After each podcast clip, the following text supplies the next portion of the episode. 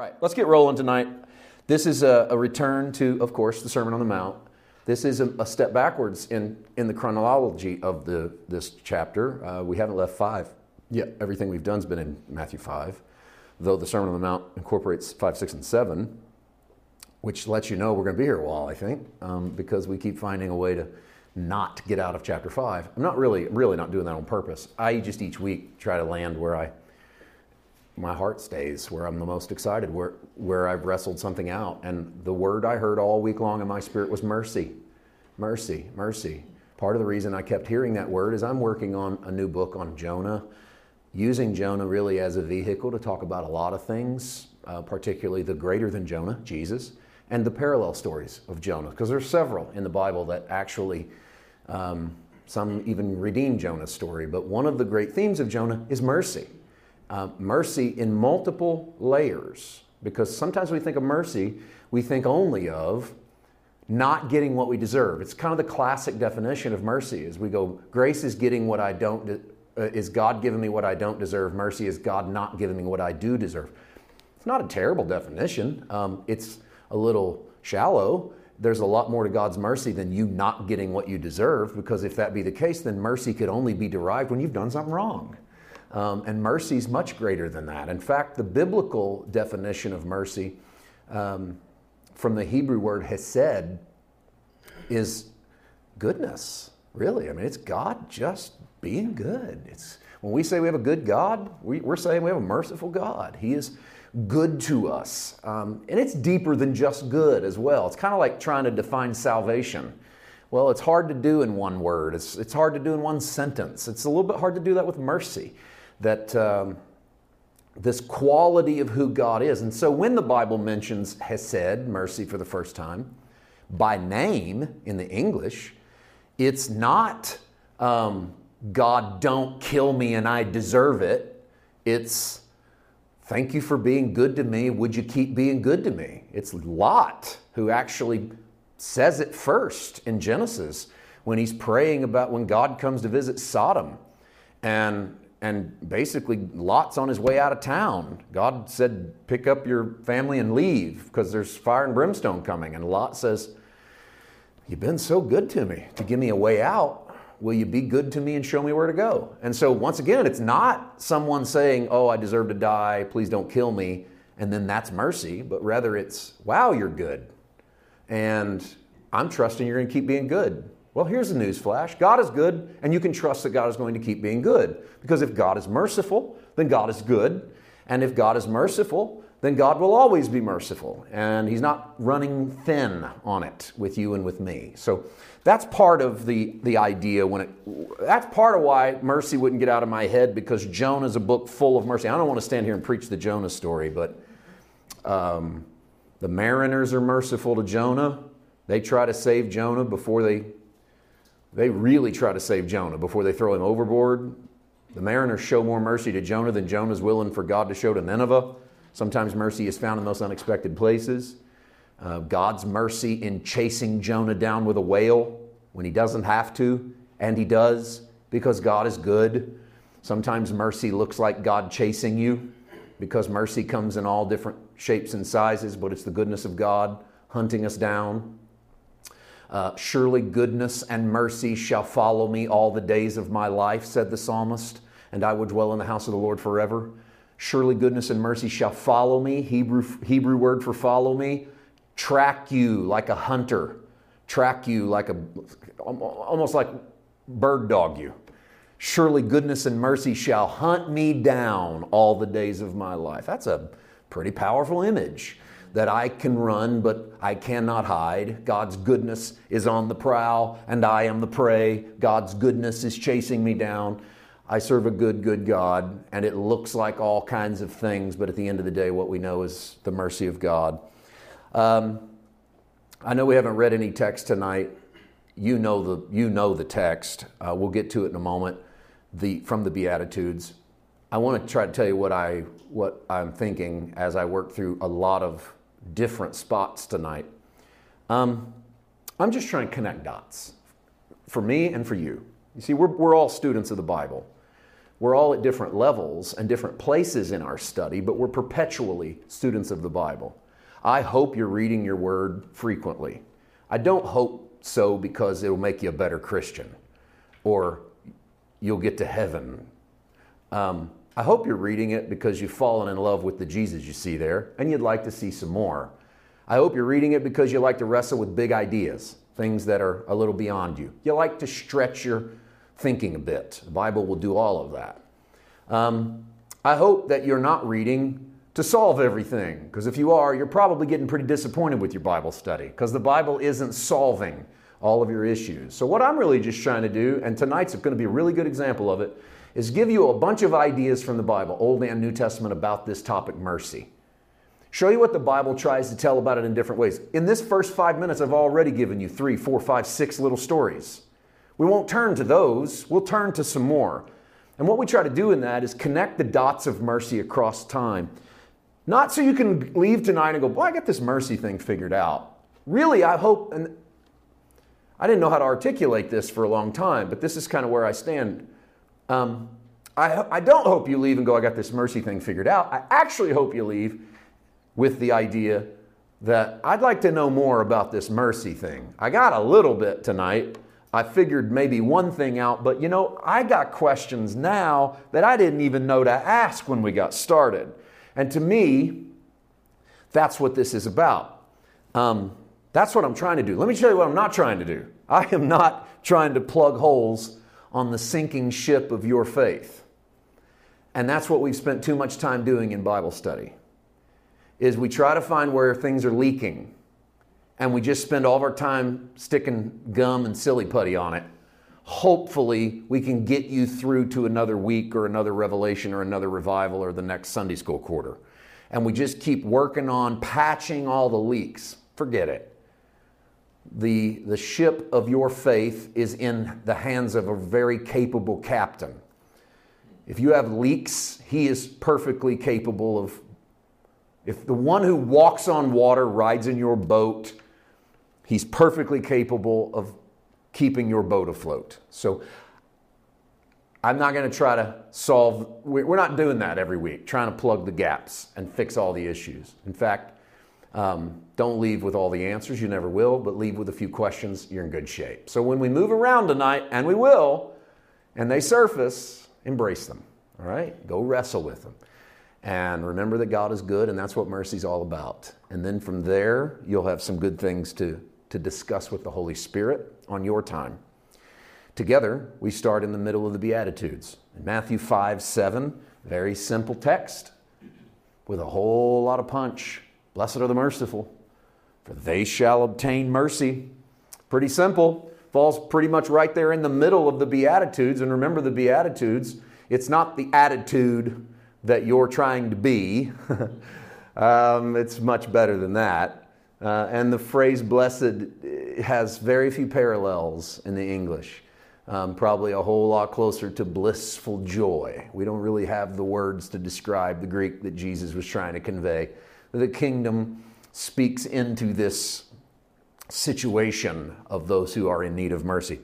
Twice tonight, we're going to use the translation of the Message Bible, once here and once in the Old Testament. I don't do that every week, but I do when I feel like Eugene Peterson really captured something, and I think he did in the Beatitudes. I encourage you to go look at the message, all of the Beatitudes. In fact, go read the whole Sermon on the Mount in the message. Pretty fascinating. But look at 5 7 in the Message Bible. You're blessed when you care at the moment of being careful, you find yourselves cared for. Good job, Mr. Peterson.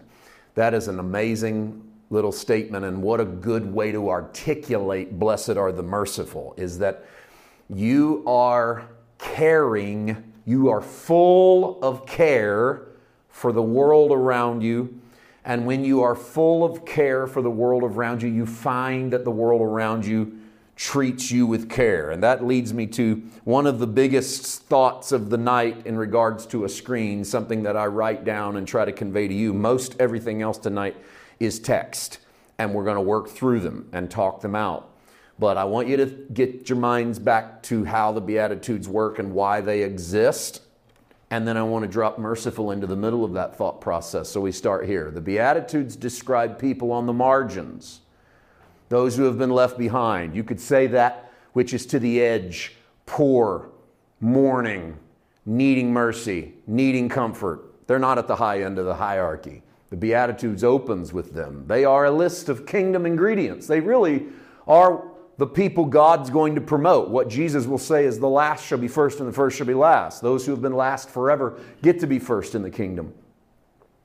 That leads us to a bit of a conundrum. Blessed are the merciful sounds like a statement of reciprocity, where you're only going to get mercy if you give it. Sort of like God saying to you, I'll only be merciful to you if I find out you've been merciful to others, which doesn't sound a whole lot like New Covenant theology. So, do we just move on and not wrestle that out? I don't think that's the best way to handle anything. Consider a world where everyone shows mercy, and then ask yourself, what would you find in the time of need? So, I'm going to start there. Consider a world where everyone is merciful. What would happen to you when you needed mercy? Well, that's obvious. If everyone was merciful and I needed mercy, then everybody would be merciful to me. So the kingdom principle is here's what it looks like in the kingdom. You are merciful, therefore, everywhere you turn, people are merciful to you because you have a world that's been created around mercy. But shrink that world down because it's easy to talk about these big, broad statements. What would the world be like? Hmm, I don't know but doesn't really matter. Not, it's not like we can get there. But we can shrink it down to our world, like how I treat you and how you treat me. And if we shrink that down to our immediate vicinity, imagine that you have created a world where you've never shown mercy to anyone. Okay, if you shrink it down to your circle and you haven't been merciful, how merciful do you think that little world you've created is going to be to you in return? Call it reciprocity all you want, it's the ingredients of the world you create. And so if you've created a space in which you are judgmental or cold or distant or harsh or hateful or unloving or unkind, and everyone you come in contact with gets that from you, that's the response they get cold, hateful, harsh, unkind. What are the odds that some of that's going to come back to you inside of that circle? Well, you don't need to be a genius to figure out that that's kind of how your world works. That if you don't give mercy, don't ask for much of it in return because you know as well as I do that it's it's going to be hard to come by.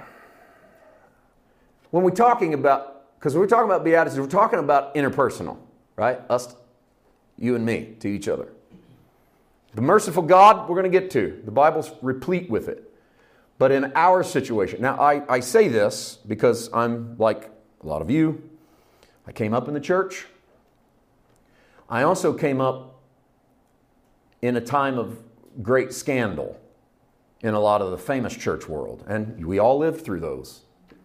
Um, fortunately, there's at least a couple people in this room who haven't come up in a church environment in which they scandal sort of defines a big chunk of their Christianity. But for a lot of us, it does. And everybody's sort of got their story, I'm sure. Um, I can't tell your story, and I'm not going to tell all of mine, but I will say that I came up in around ministers and ministries who oftentimes had no mercy on anyone. They were cold and distant and judgmental and harsh and cocky. And that was called the anointing and that was called the power of God. And they believed that they had a God given right to act that way because they were more talented than the other people. And they had platforms and they had figured something out. And then when every single one of them fell, because every single one of us do, I said us. So I don't want to be finger pointing. Like that's what happens to them. No, that's what happens to us is that we screw this up. And so when they fell, the fall was hard. Part of it was hard because they had built big towers unto themselves. When Babel comes down, it crushes everything at the bottom. That's confusion galore. But the other part of the fall was hard because on the way up the tower, they stepped on everybody they could find. They crushed every ministry, they crushed every doctrine they disagreed with. They were hard on people that didn't live like them, love like them, look like them, act like them, sing like them, preach like them, believe like them. And so then, when they needed mercy, amazingly enough, the world they had created, there just wasn't much mercy to go around. And I watched the crushing back and forth of Christianity for a big chunk of my life. Watching people who didn't know how to display mercy seem stunned when there was none given to them when they fell. And that didn't cause them, in some cases, to go, in some cases, there's always exceptions, but for the most part, unfortunately, it didn't cause those who fell to humble themselves and realize maybe I should love people better or treat people differently. Instead, in many cases, they just doubled down and believed that the reason why nobody forgave them was because everyone was influenced by the devil and the enemy was out to get them and stop their ministry. And Jesus told us 2,000 years ago what it was Blessed are the merciful, for they shall find mercy. Create a world where you give mercy and don't be surprised when it's given back to you. What's the opposite of that? Create a world with no mercy and don't act shocked and blame it on the devil when there's no mercy coming your way because the day is going to come when you will need it. And let's hope it's not a big deal. Let's hope it's not on the world stage. Let's hope it doesn't ruin your marriage and ruin your money and ruin your mind and ruin your body. Let's hope it's small potatoes, little bitty chaos, and you need a little bit of mercy and it'll go a long way. Praise God, you can start over. But it might be the opposite of that. And it sure would be nice if on the way up you had loved some people and not judged everyone, given people the benefit of the doubt, opened your ear and closed your mouth so that when you needed ears open and arms wide, there's a few people standing there that'll take you in. This is an important moment in our Christian development because our excitement and our zeal at hearing from God and seeing something in the text can go one of two ways. It can take us into this area where we feel like we've got something figured out, we're smarter than everybody else, we're climbing the right ladder, and everyone else is wrong. And, or it can take us into an area of humility and an understanding that we've figured one thing out only to learn that there's nine other things we don't know yet, and that the things we don't know might be of greater importance than what we think we know. And if we could figure that out, we might love people a little differently. Jesus gave an interesting example in one of his texts. I didn't include this text tonight because this actually just hit me. Um, Jesus gave an example in the Gospels. He said, The children of this world are wiser in their generation than the children of light. And he said that on the backside of a weird story where he tells a story about a guy who gets fired at his job and on his way out the door, he goes to all of his master's creditors and he gets them to pay what they can instead of what they owe. And he brings that total back to his master and says, Hey, it's better that I got you something than nothing. And then every person in his life who he discounted takes him in after he gets fired. And Jesus said, The children of darkness are smarter in their generation than the children of light. That, that, used to bug me. It was a story from Jesus I thought was sort of off the wall. Like, what's this got to do with the gospel? Until I stumble across stuff like the Beatitudes. And I realized that the principle works. And what Jesus is saying is, is there's some people that have figured this out, that if they would open their hearts up to people on the outside, someday they will be on the outside in need of an open door. But for some reason, my children don't always remember that. And so um, you do with that what you will. I didn't wrestle that out too long. Um, that, that crossed my mind is probably worth kicking that on down the road a little ways or, or kicking it out for, for what that's worth. But it is worth thinking about. Um, let me take you to, let's start connecting some dots, okay? Psalms 145. I want to read nine verses. I know it sounds like a lot, but they're easy, they flow well. This is one of the most famous and beautiful songs from the Hebrew songbook. Psalms 145, and I want to read the first nine verses from the New King James. I want to talk about it just a little bit, and then we're going to reread it in the message. So I know nine verses turns into 18 doing it that way.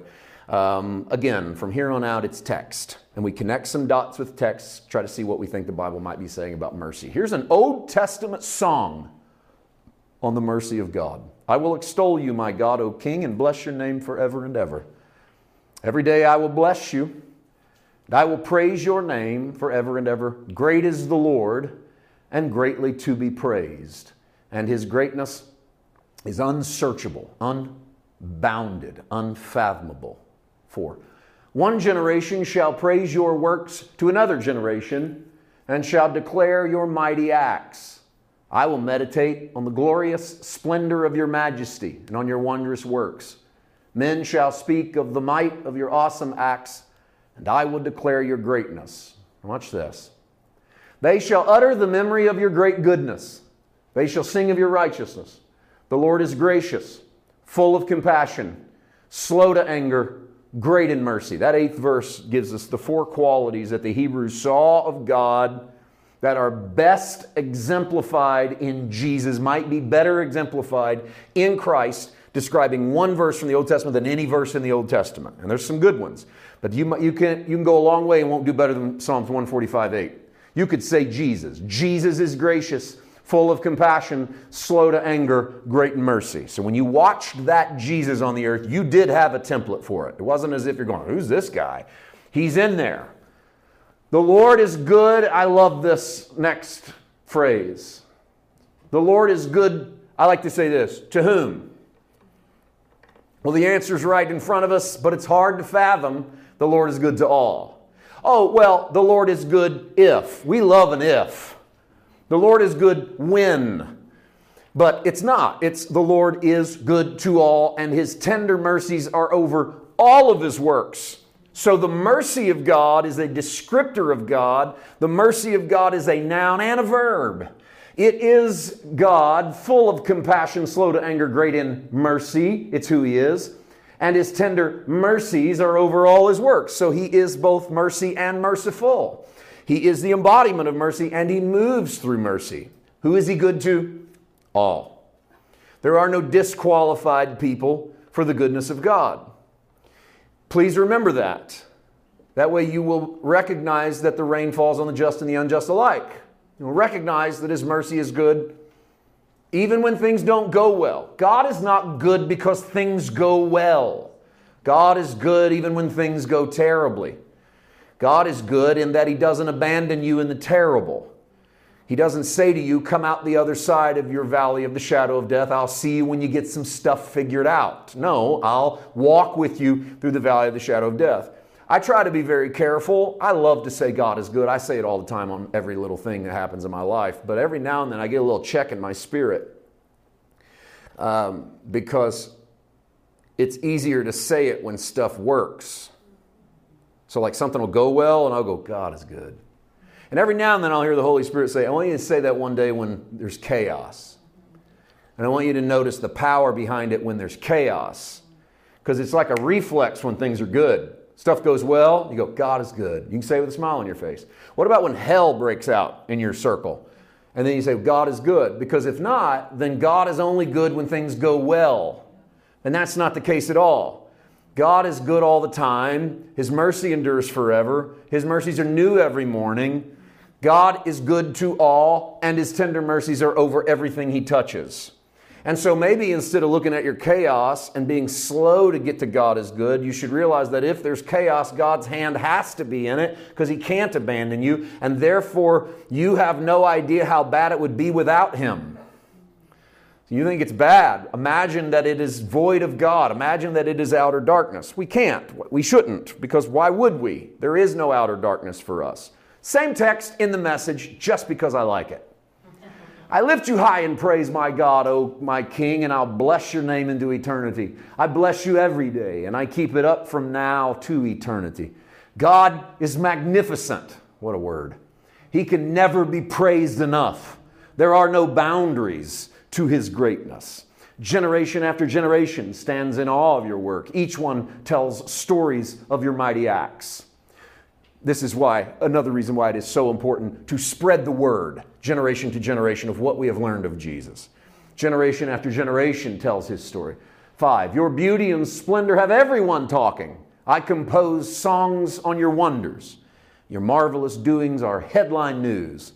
I could write a book full of the details of your greatness. The fame, this, this is good. The fame of your goodness spreads across the country your righteousness is on everyone's lips.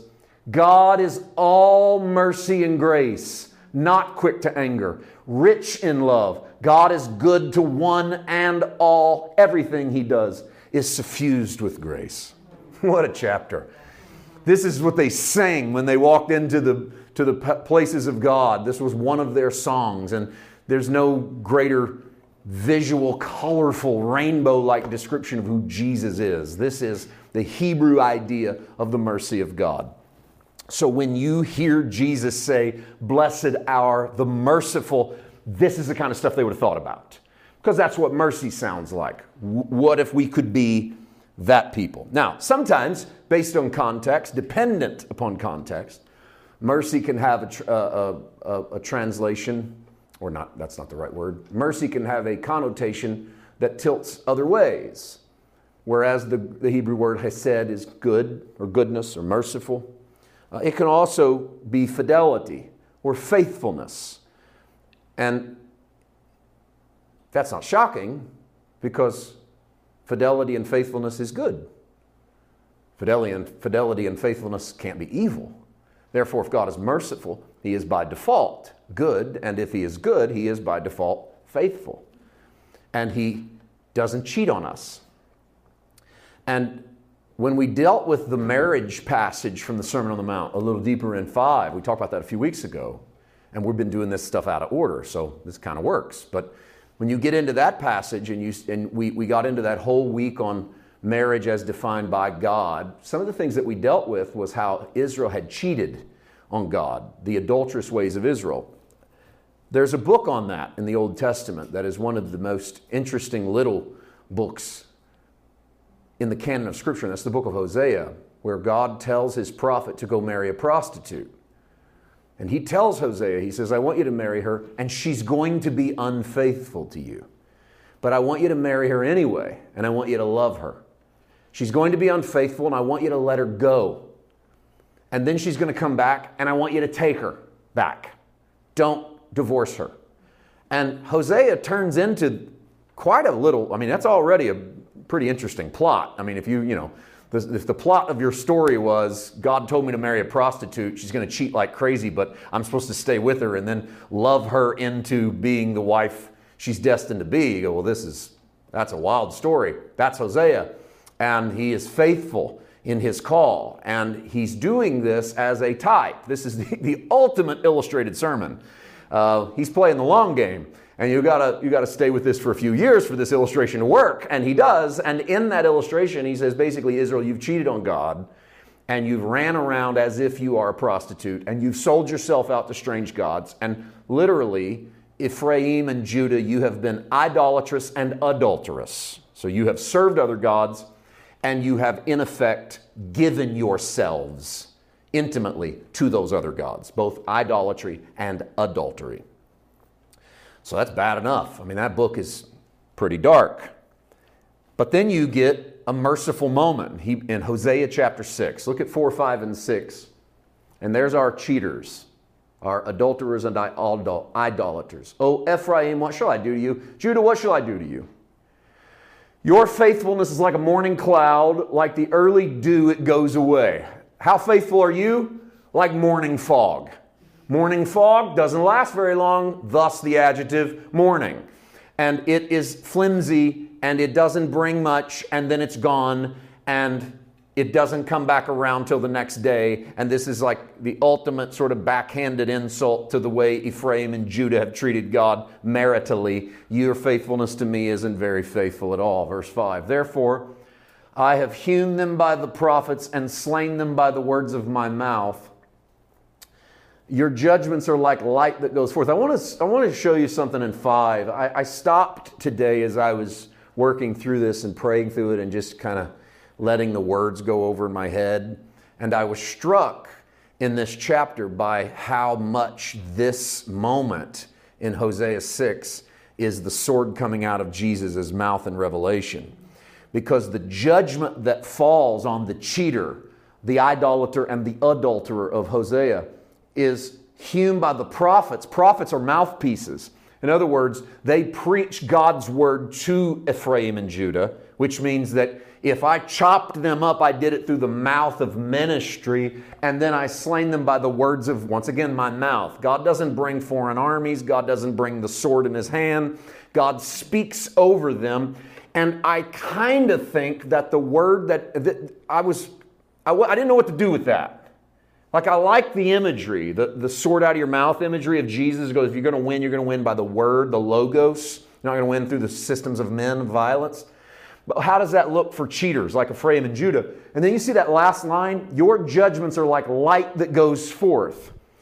That's the judgment on you from God through the mouth of the prophets and the mouth of his word. The sword that comes out of God's mouth spreads a light into the life of the adulterer idolater.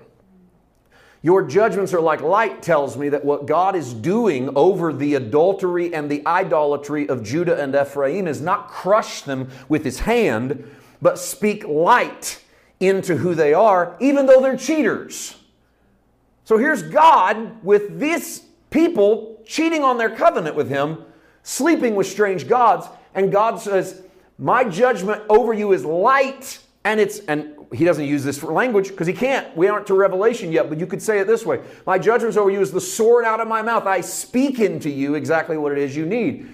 And what is it that he speaks? Six, I desire mercy and not sacrifice, and the knowledge of God more than burnt offerings. So you've been coming to me with your offerings and with your sacrifices, but what I really want out of our relationship is mercy, and I want you to know me. I don't want you to work for me. I don't want you to do stuff for me. I want you to know me. And I want mercy to define what we are together. I am being merciful to you in a judgment like light. This is quite a response to a cheating bride, is to say, I speak over you words of light. When you get to John, it goes, The light is the life.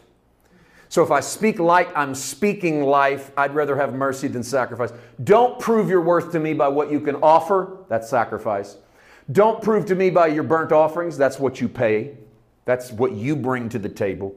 He said, instead, have the knowledge of my mercy towards you. Now, take that thought process and let's squeeze that into the life of Jesus. Because of all of the scriptures that Jesus quotes in the Old Testament, he rarely quotes the same one twice. Like he'll quote a verse from Deuteronomy, he'll quote something from the Leviticus, he'll quote a psalm. But it's not like Jesus seemed, we don't have him in Matthew, Mark, Luke, and John running around saying the same verse. I mean, he's original. He, he brings something to the table from the Holy Spirit that's fresh for every crowd. And yet, in the book of Matthew, we have Jesus quoting the same verse twice in two different chapters.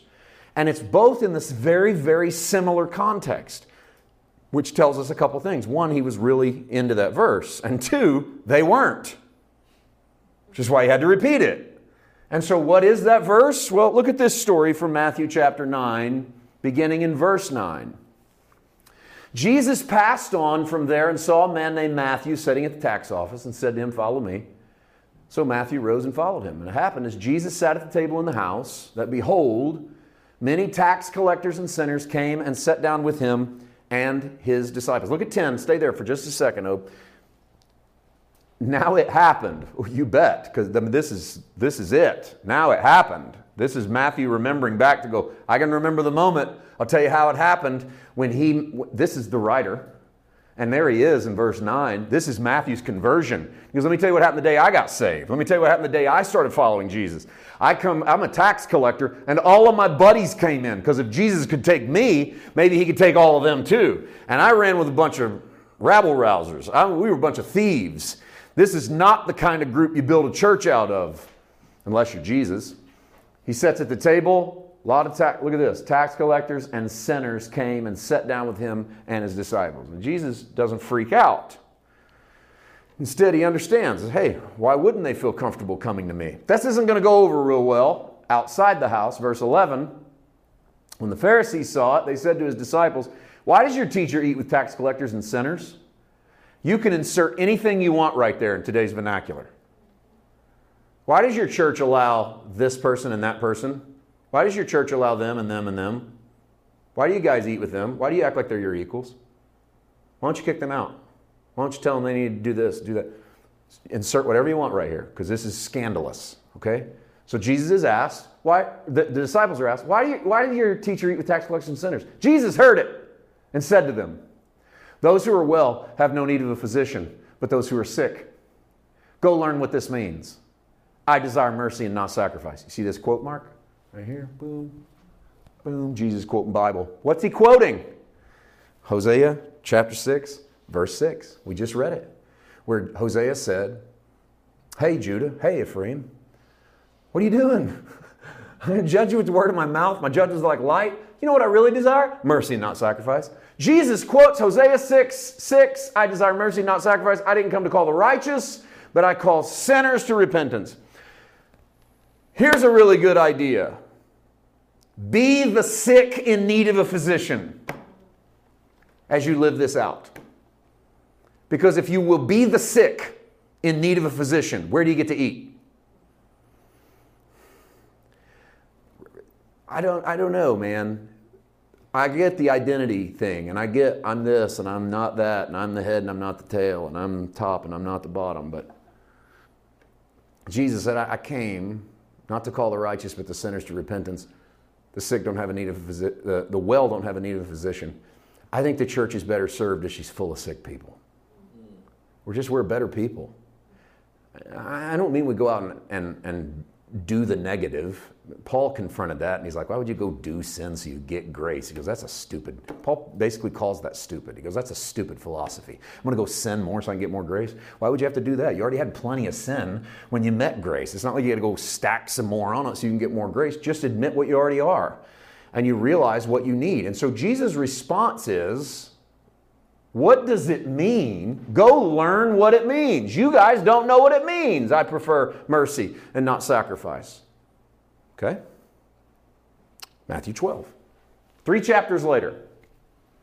At that time, Jesus went through the grain fields on the Sabbath, and his disciples were hungry and began to pluck heads of grain and eat. And when the Pharisees saw it, they said, Look, your disciples are doing what is not lawful to do on the Sabbath day. Oh, here we go again.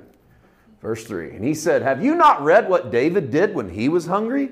He and those who were with him, how he entered the house of God and ate the showbread, which was not lawful for him to eat, nor for those who were with him, but only for the priest. Time out. Jesus is quoting a story from the, from the book of Samuel where David is on the run from King Saul. King Saul's trying to kill David because David has been anointed to be the next king, and Saul doesn't want David to be the next king. Saul wants to be the king, and he wants his son Jonathan to be the next king. And so David is on the run from a murderous king and he's starving. And so one day he stops off in the tabernacle and he eats from the showbread table that's in the holy place of the tabernacle, which is not to be done by anyone except the priest. And David chomps down on it because he's starving and he moves on. And Jesus says, He entered in and he ate the showbread, and it wasn't lawful for him to do that. How did he get by with that? Now, can you imagine Jesus turning this table on them? No one's ever asked this question, at least I'm sure maybe he had wrestled it out with someone else, but we don't see the Old Testament haggling over this moment. He goes, This is interesting. He was able to eat the showbread. He's not lawfully supposed to eat the showbread, but he did. Now, Jesus doesn't stop. He decides to use another illustration. Did you not read in the law that on the Sabbath the priests in the temple profane the Sabbath and they're blameless? What's that mean? Well, because in the law, the priest was actually working on the Sabbath day because he offered the Sabbath sacrifices, which meant in a nation where people don't work, the highest end of the spiritual hierarchy was working all day long.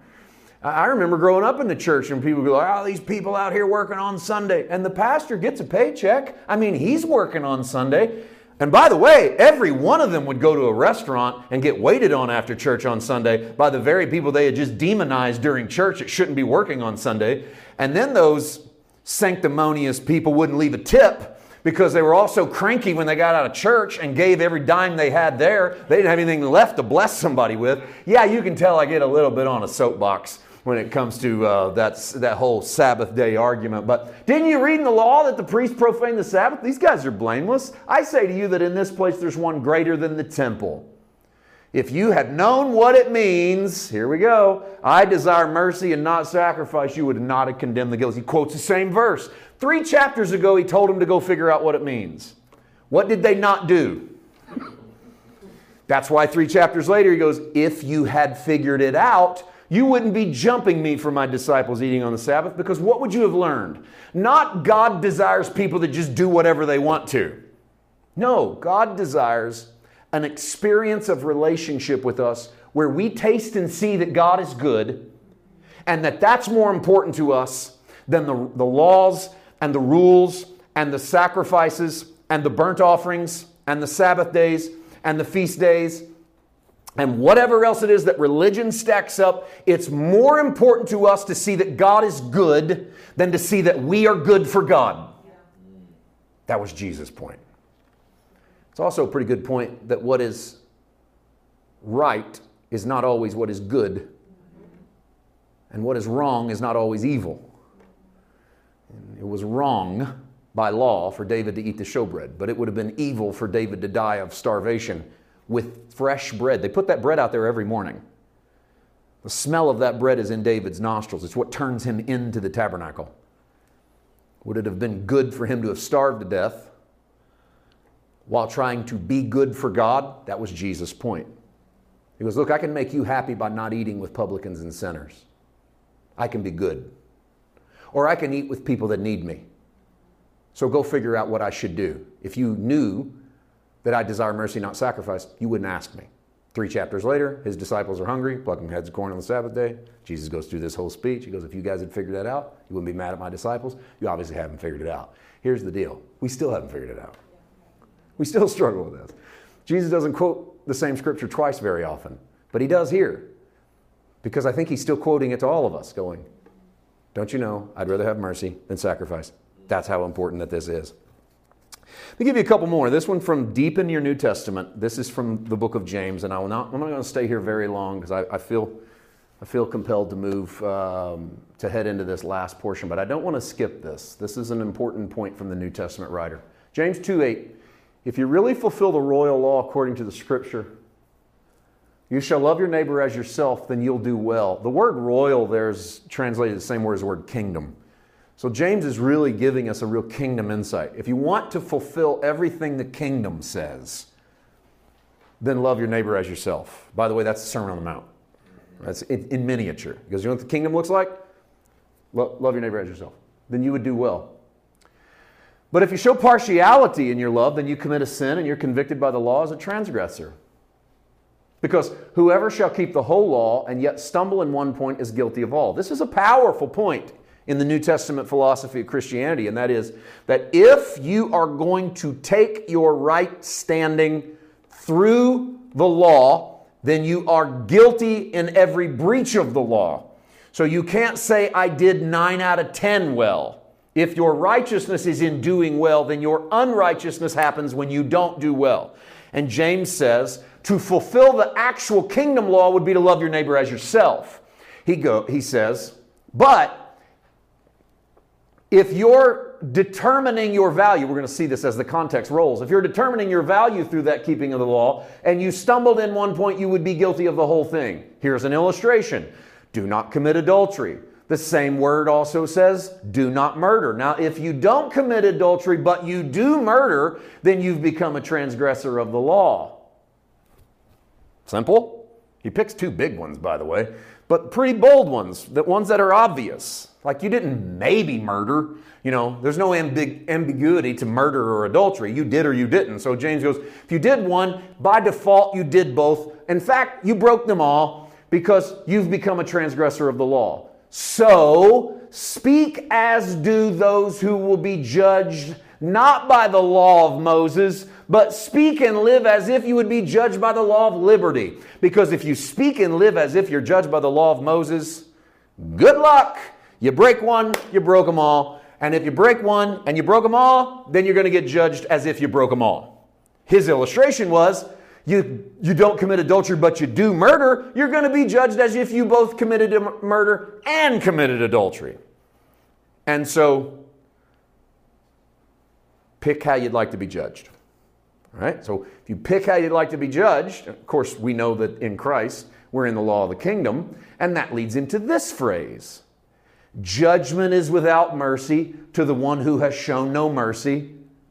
And then the best verse in the book of James, in my opinion, best sentence mercy triumphs over judgment.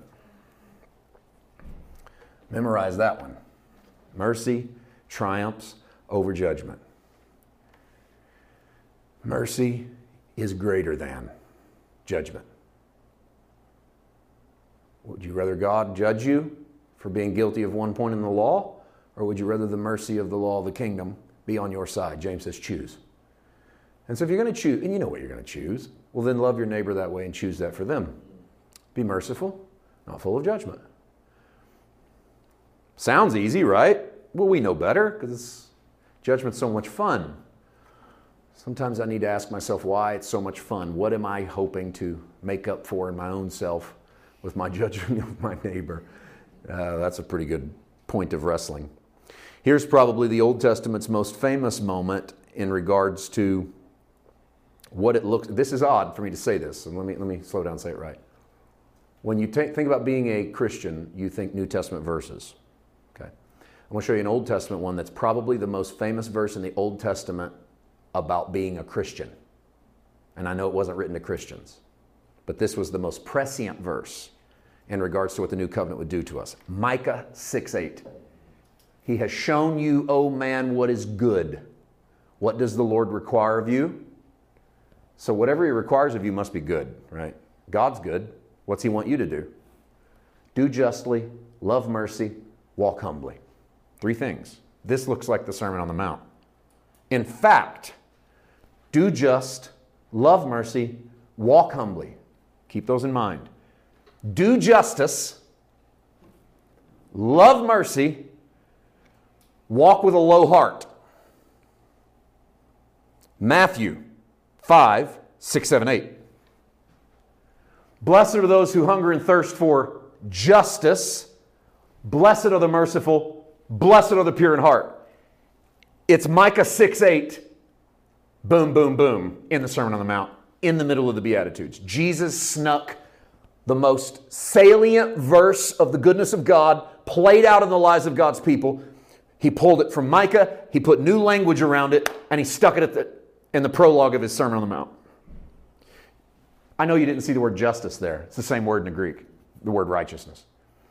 We see, blessed are those who hunger and thirst for righteousness, and we call an altar service and go, get up here and get hungry for righteousness because it's way more palatable to our individual salvation mentality to say, Blessed are those of you who hunger for righteousness, than it is to say, Blessed are people who hunger for the God's justice. And blessed are people who hunger for justice, they shall be filled with justice in the kingdom. Blessed are the merciful, they shall obtain mercy. Blessed are the pure in heart, they shall see God. It's Micah 6 8 in miniature. Actually, it's Micah 6 8 played out in the kingdom.